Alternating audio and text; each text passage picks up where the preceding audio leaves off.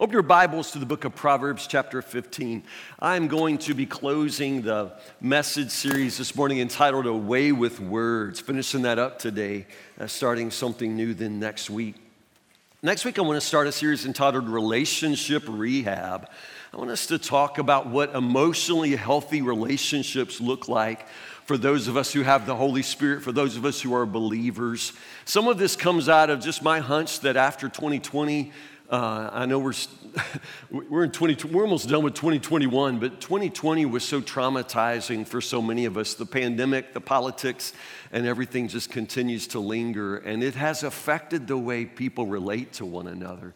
Uh, in, in a really negative way, I'm afraid. People are less polite, people are less patient, people are less considerate of others. People, uh, even believers, are often less likely to share the gospel, less likely to show love and gentleness. Uh, we need to come back to what it means to love like Jesus loved. So, next week we'll start relationship rehab. Today, let's finish up by talking about uh, our, our words from Proverbs chapter 15, verse 23. Now, I'm reading Proverbs from the word of the Lord, but your grandma probably had a proverb too, and she probably, it's not in the Bible, but you know, your grandma had some authority too. Uh, your grandma probably said, if you can't say something good, what? Don't say anything at all. Yeah, y'all, y'all, you quote your grandma better than you quote the Bible. Uh, if you can't say something good, don't say anything at all. Now, we hear that, and we all, I think we all recognize the truth of that. And it's funny how many of you, after these sermons, have come up to me and say, Hey, Pastor Tim, my grandma used to say, and you would quote that to me, if you can't say something good. Um, who said that first? Was it Thumper in Bambi? Did, did I have this vague memory of Thumper saying that? Y'all look at me like y'all don't know who Thumper is. We'll, we'll stay with your grandma. Your grandma said, if you can't say something good, the thing about that, that, that little you know, saying is that most of us get from that uh, the simple message that you know, silence is an option. If you can't say something good, don't say anything at all. You hear that, don't say anything, and you recognize that sometimes you just need to, to not talk. Whatever it was is about to come out of your mouth, it wasn't good, so don't say it. It doesn't need to be said. Just let it die while it's still just a wicked thought before it becomes something wicked you say. Don't say anything at all. If you can't say something good, don't say anything at all. Silence is an option. But you understand, there are two sides to that old saying. If you can't say something good, don't say anything at all. Silence is an option, but you know what else is an option? You could have something good to say. Did that ever cross your mind?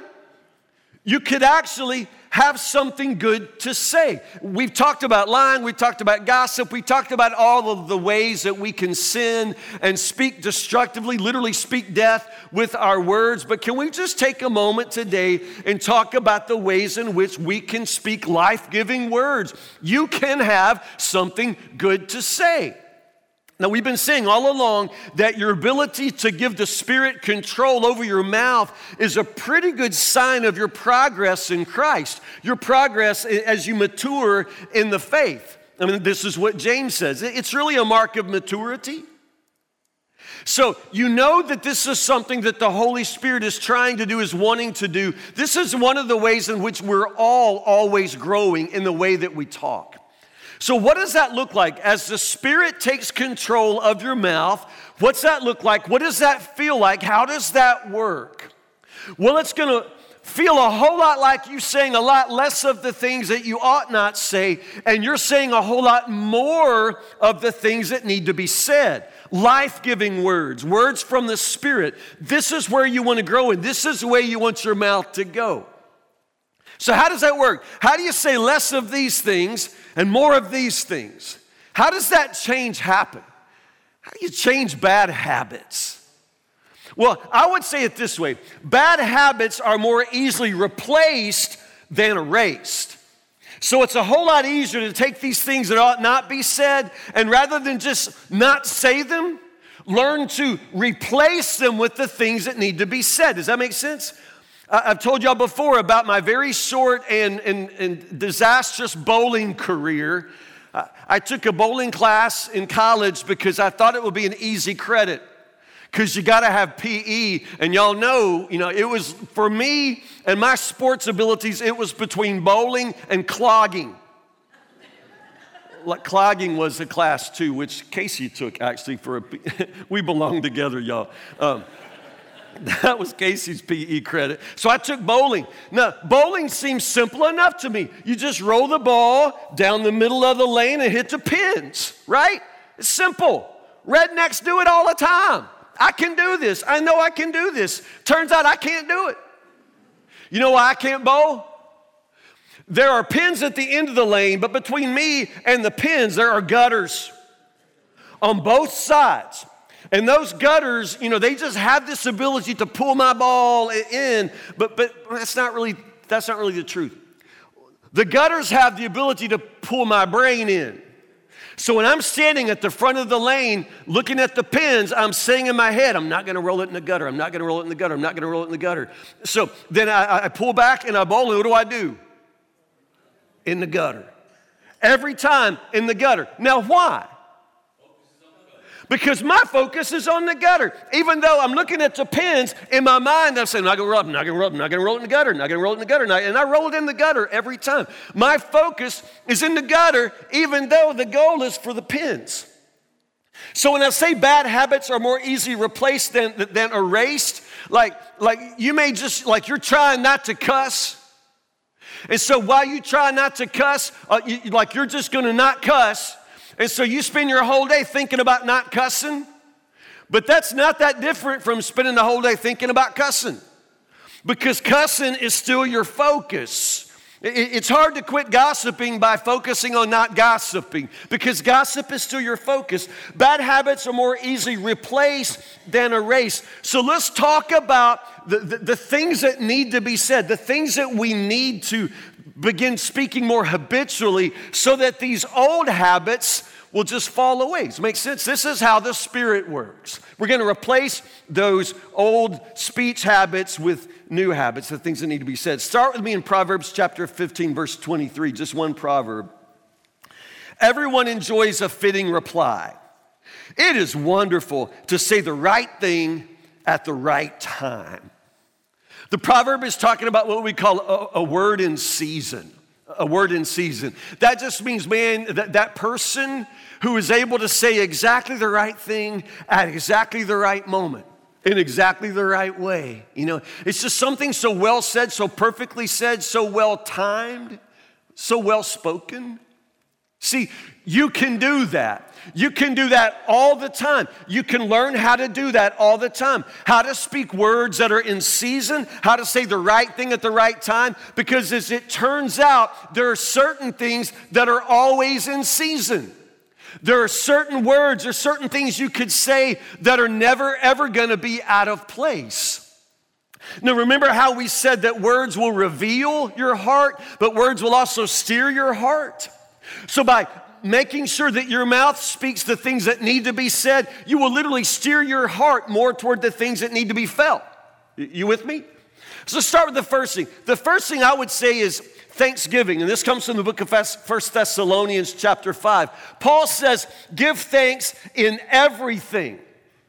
So, this tells me that in every situation, thanksgiving, being able to speak words of gratitude, that's always appropriate. You're probably never gonna mess up if you just always manage to give thanks, to express gratitude. That's always good, and everybody likes that. Everybody likes to hear words of gratitude. Now, this is true in your relational life every day. It's very, very true in your spiritual life. You come into God's presence with thanksgiving. This is one of the primary ways you align your heart for worship. Come into his gates with thanksgiving, the psalmist says. Thanksgiving, these are words that are just always, always in season. Learn to say thank you to God, to others. Learn to express gratitude. Because an ungrateful heart is some, something very difficult to manage. I remember in the Exodus, when the children of Israel were out in the wilderness and, and they were going to starve, because there's millions of them and they need to be fed, and there's no food in the wilderness. So they cry out to God, and what does God do? God rains down bread from heaven. They called it manna. Just bread rains down from heaven. Can you imagine the first time that happened? I mean, the very, very first time that, that they cry out in hunger, and all of this sudden, bread from heaven, it, it just comes down. Can you imagine that? Can you imagine the people's uh, astonishment? Can you imagine their wonder and amazement? You know, people would hold it in their hands, people would you know, catch it on their tongues like a snowflake, let it melt like cotton candy. They, they walked around saying, What is it? What is it? And, and it was amazing. They would get up early just to go and sit outside and watch it fall for the day. It was such a miracle. And they gave thanks to God for it, and they, and they spoke with words of wonder and gratitude and amazement at this everyday miracle. Who would have thought? Who could have imagined? And how wonderful it is that God would just feed his people in a miraculous way every single day. Everything that they needed, just raining down bread from heaven. That amazing? It's an amazing miracle. But y'all know the story, right? Like that first day, they were catching it and holding it and looking at it and letting it melt on their tongues. And that went on for a while, but you know how you can get used to anything? It doesn't matter how beautiful, how wonderful, it doesn't matter what a miracle it is. If you see it every day, it just begins to seem less miraculous. So they ate that manna for breakfast, lunch, and supper every single day as it rained from heaven until one day somebody said, I'm getting tired of this. I need some variety in, in, in my diet. Oh, I remember back in Egypt, we had cucumbers and garlic. That's what they said, y'all. We had cucumbers and garlic and leeks. I'd, I'd kill for a leek, right? I'd, do anything for some garlic. It's all we got's this manna. So they started trying to dress it up, you know. I mean, somebody, you know, you know, put cracker crumbs and Cheez Whiz on top and called it a casserole, and, and they traded that around for a while. On cold nights, they made soup out of it, you know.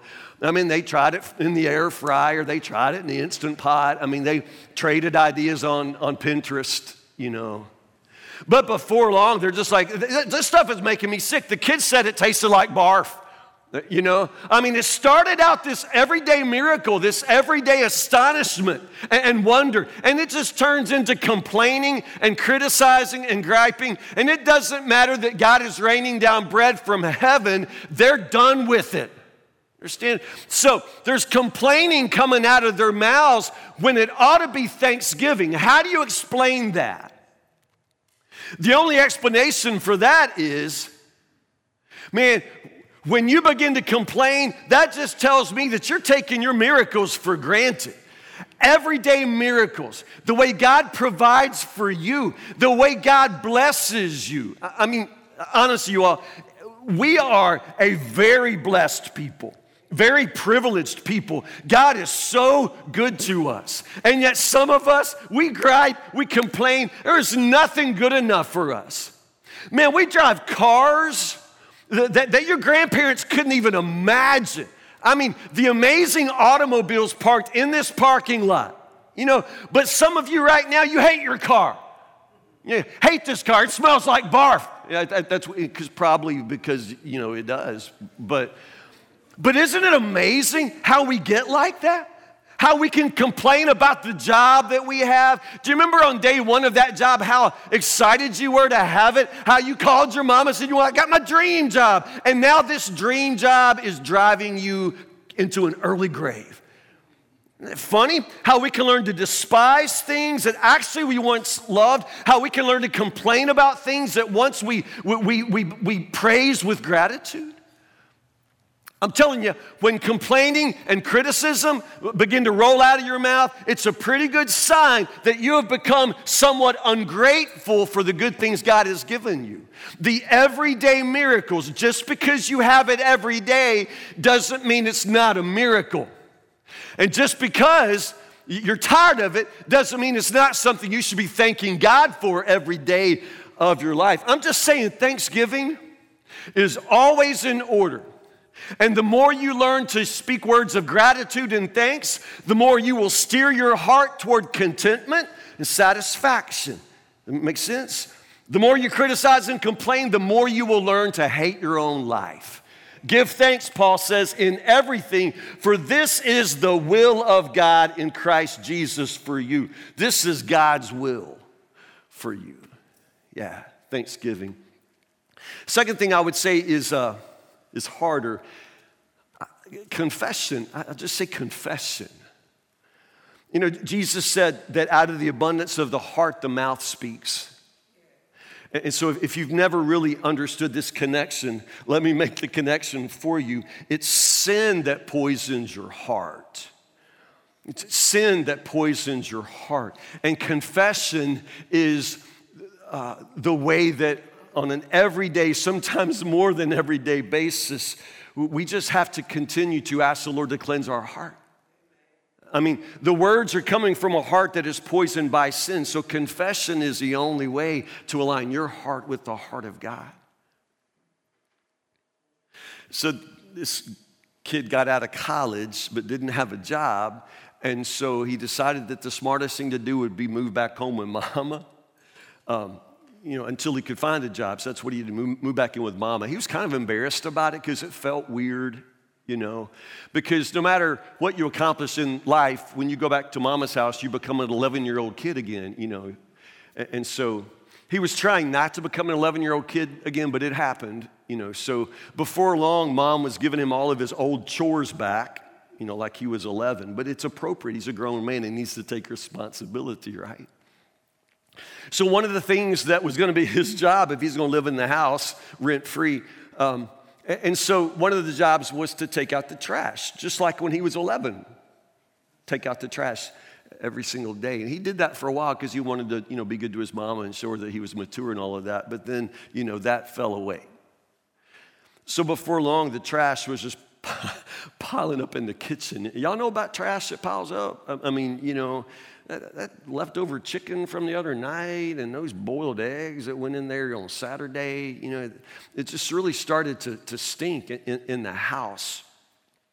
The boy knew that his mom was trying to be really patient. She was just trying not to nag him, just trying to hope and pray to God that that boy would just take responsibility and take the trash out. But the idiot just, you know, kept walking right by him. He just was not taking the trash out. And then every time he'd see his mama, he, he could see it on her face, or, or, at least he thought he could see it on her face. She never really said anything, but he just started thinking, oh, you know, every time she opens her mouth, she's about to say, Boy, take the trash out. This house stinks. But she never did say it. But every time he saw her, he felt like she would say it. So he just sort of started avoiding her because he didn't want to have to talk about the trash. Now, y'all know there's a really easy fix to all of this. Like he's, you know, coming home after bedtime, you know, so he won't have to face his mama. But you know, this whole time, there's a simple way to fix this. What is it? Take it out. Take the trash out. So, this, you know, weirdness in the relationship between him and his mama, it had everything to do with that garbage piling up, and all he ever had to do was just take it out. See, when it comes to the sin in your heart, it's kind of like that garbage that piles up in your kitchen. You have to have a very regular habit of taking out the garbage, taking out the garbage, taking out the sin that accumulates in your heart. And you cannot do this on your own. That's why you need Jesus. And so that's why, as a believer, all of your sins forgiven at the cross of Christ. Of course, that's true. But the scripture also reminds you that you have to come before Him and confess your sins. Confess your sins, and He will forgive your sins. But I'm telling you, it's really hard to find forgiveness for a sin that you won't even admit. Confess your sins. Now, in life every day, understand if this isn't a habit, if, you really don't have a habit of coming before the Lord and pouring your heart out and naming your sins one by one before Him, I'm telling you, you've probably got some spiritual issues. If you're not confessing, can I just say to you, it's not because you don't have sin. If, if you're not coming before the Lord to say, I'm sorry, Lord, Help me make this right. Forgive me, Lord. I mean, if that's not a regular part of your prayer life, there's something missing in your prayer life. For that matter, in your everyday relationships, it's, it's the same principle. If you spend your time always thinking about what everybody else has done wrong, but you never ever think for a moment about what you've done wrong, then it becomes very easy to judge people, very easy to criticize people, very, very easy to gossip against people because you've got it in your head that you're okay and everybody else is messed up. Do you understand what I'm saying? Confession is this amazing way that you learn to speak, and it will steer your heart toward humility. It will steer your heart in such a way where you don't go out into the world thinking that, that you're the one that's right and everybody else is wrong. Now, I'm not saying, you know, you're supposed to, you know, pile up on yourself and, and get depressed and, and, and wallow in your guilt. No. Confess your sin and let Jesus take it away. He takes it away. You don't have to live with guilt and shame. That's the point. Jesus takes it away, but but you got to learn to confess your sins. Confess your sins. So if the words I'm sorry and I forgive you aren't somehow a regular part of your life with the Lord and your life with other people, then I strongly encourage you to start there. Man, learning to just stop every day and confess your sins, that will probably, you know, kind of break your desire to gossip about other people because you're reminding yourself every day that you got problems too. You know? Whole lot harder to go out and judge and criticize other people when you spent some time counting your own sins one by one. It's a lot harder to get on your high horse when you come down before the Lord every single day in humility. Confess your sins to the Lord and, and find forgiveness. I'll just say it this way it's, it's hard to criticize, judge, or gossip about others when you see yourself as a person in constant need of grace and forgiveness. The only way to get there is through confession. It's, it's through confession. One last thing, again, from Paul, 1 Thessalonians chapter 5, verse 11. He says this, encourage one another and build each other up, as indeed you're doing, he says. Encourage one another. Um, just words of encouragement, you all. Um, some of you know what this is, most of you don't have any idea what this is. This lives in my office, it's my black box. If the church ever goes down, y'all go get my black box. Uh, I'm, I'm kind of serious. This is, my, this is my black box. I have 25 years of good stuff. Uh, words of encouragement from you all. I save them all. I have a thousand cards from Odell and Sheila in, in here. I, I, I, I, save it all. I save it all. Christmas cards are kept in another place at home. And Casey says, Why do you keep Christmas cards? I don't know. I don't know. It's just a habit that I developed a long time ago. Because not all the words that come my way are encouraging. I get other words too. So I just sort of decided a long time ago that, that when a word is spoken that is hurtful or discouraging, I try to just let that go. But the words that are encouraging, I try to hang on to them, you know? And it, it's just kind of a glorious thing. Um, this is, it's, it's, I, don't, I don't curate or organize any of this, you all. Uh, I can tell you who this is from. This is a card with cats on it which means it has to come from Marie Smalling. She's, the poor lady really thinks that she'll make me love cats. Um, please enjoy this fine collection of cat photos with my compliments. Um, from Marie. I knew you'd love these precious babies. If you don't, shame on you. Uh, we are so thankful for you and pray that God will abundantly bless you and your precious family. Heaps of love, Henry and Marie. Yeah. About every other word is underlined. I love it. Shame on you. yeah, that, that's Marie. I love that. There's a picture of Alec and Ava. I, um, I, love these kids. They love me, and it's just fun. This was just like last year. Uh, I, I, love that. Um, I don't know what all's in here. Um,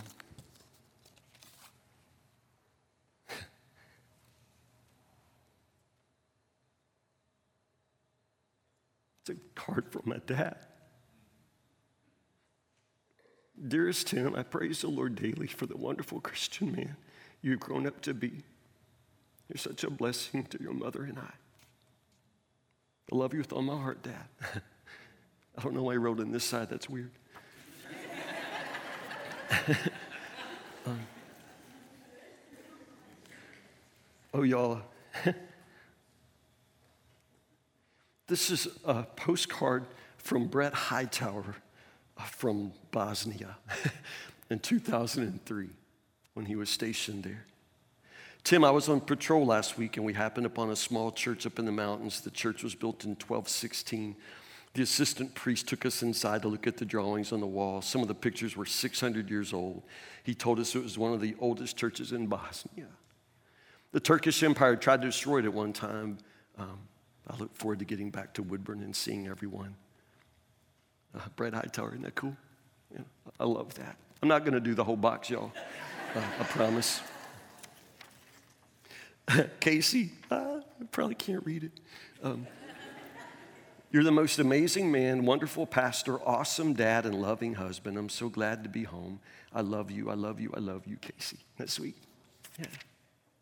I love this stuff. Um, uh, yeah, this is this started as a joke, but now we do it every year. I crashed Teddy Martin and Stephanie's Christmas picture one year like their family Christmas picture. They'd always do it at the Christmas Eve service, and now they just put me in it. so every year, like I'm, I'm, I'm in that. I, th- I, think that's hilarious. It's just so funny. Um, here's a picture. Uh, this is here's Clint. This is a picture Clint Jones drew me at some point. Uh, I think this is me. Clint, is this me? Can you interpret any of this? It's a, it's amazing. And this is Tom. Clint, I can tell you spent more time than Tom did uh, uh on that. Yeah, I just, I just, I just save it all. Um, it, it, it's, it's just amazing to me. Um, Amy and Chris Willingham. Uh, Tim, I'm blessed to have you as my pastor. Um, go Mason. Check it out, man. Look. Uh, December 2nd, 2012. you're the best pastor, P A S T E R. Um, you're the best pastor I've had. I'm the only pastor you've had, but I appreciate that. I, li- I like your funny jokes. I love it when you split the bread in half, then you give it out. I love it when you sing. Your voice is awesome. It is like heaven. Thanks, man. Uh, Someday I hope to get baptized by you. Yeah, so cool. Um, I appreciate your teaching, your preparation, and your dedication. I'm truly blessed to have you as my pastor. Uh, Amy and Chris. Um, um, words of encouragement. Do you know what I'm talking about? Um, Brother Tim, I'd like to begin by saying how much I respect and admire the passion you have for God. It's from Frank Wright, way back in the day. this, this is just something dumb I kept. This is my son Wade. This was an offering envelope from the pew. And on this particular Sunday, he gave 999 trillion, 999 billion, 999 million, 999,000 dollars to the building program. So, uh, so I hope that check doesn't go through anytime soon. Yeah. Um, you can criticize and uh, complain to people. You can use your words for that. Um, or you can think sometimes good things but don't manage to ever say them. I just want to remind you that words of encouragement are always in season. And every one of us um, needs to hear these things. It's not that hard. Now, these are written words, and I guess most of the time we've been talking about spoken words, but um, I don't know that there's any real difference. And, and sometimes we write better than we speak. Sometimes it's worth it to sit down and write something out. Uh, I love technology, but you know nobody's ever going to bring out a box of text messages. You, you know, uh, it just won't happen. Uh, maybe write something down on paper that, that can be saved. Um, And when somebody does say something that hurts your feelings or rubs you the wrong way, or, you know, uh, let that go. Let, let, that go. They may not have meant it. If, if they did mean it, you, you, don't have to take it to heart. Let it go. But, but, but when somebody says something good, you know, um, put that in your heart and save it forever. You know? Paul says, encourage one another and build up each other, as indeed you're doing. Paul recognized that it was happening, it just needs to happen more. So, can I just wrap up this whole sermon series by just saying, y'all, there are lots and lots of things that ought not be said. And uh, the Holy Spirit is trying to teach us not to use our mouths to tear people down, to, to burn things down. Um, if you can't say something good, don't say anything at all. But, you know, it's not that hard to have something good to say. So, have something good to say. Some things really, really need to be said. And so, when next you open your mouth, say those things. Uh, pray with me. Lord God, I thank you so much for this amazing family that you have created here at Woodburn. I thank you, Lord, for the way that we can love each other. I thank you, Lord, for the ways in which we can encourage one another. Will you just help us, Lord, to do it more and more? Lord, a lot of us, we waste a lot of breath complaining and criticizing and judging and gossiping, lying, Lord, but just pray that you would take all of those things out of our mouths, Lord, and, and, in the place, Lord, just give us words of gratitude and confession and encouragement so that, Lord, with every word, with every breath, Lord, we speak, we would be able to bring life to those around us. We pray these things in the name of Jesus, the word of life. Amen.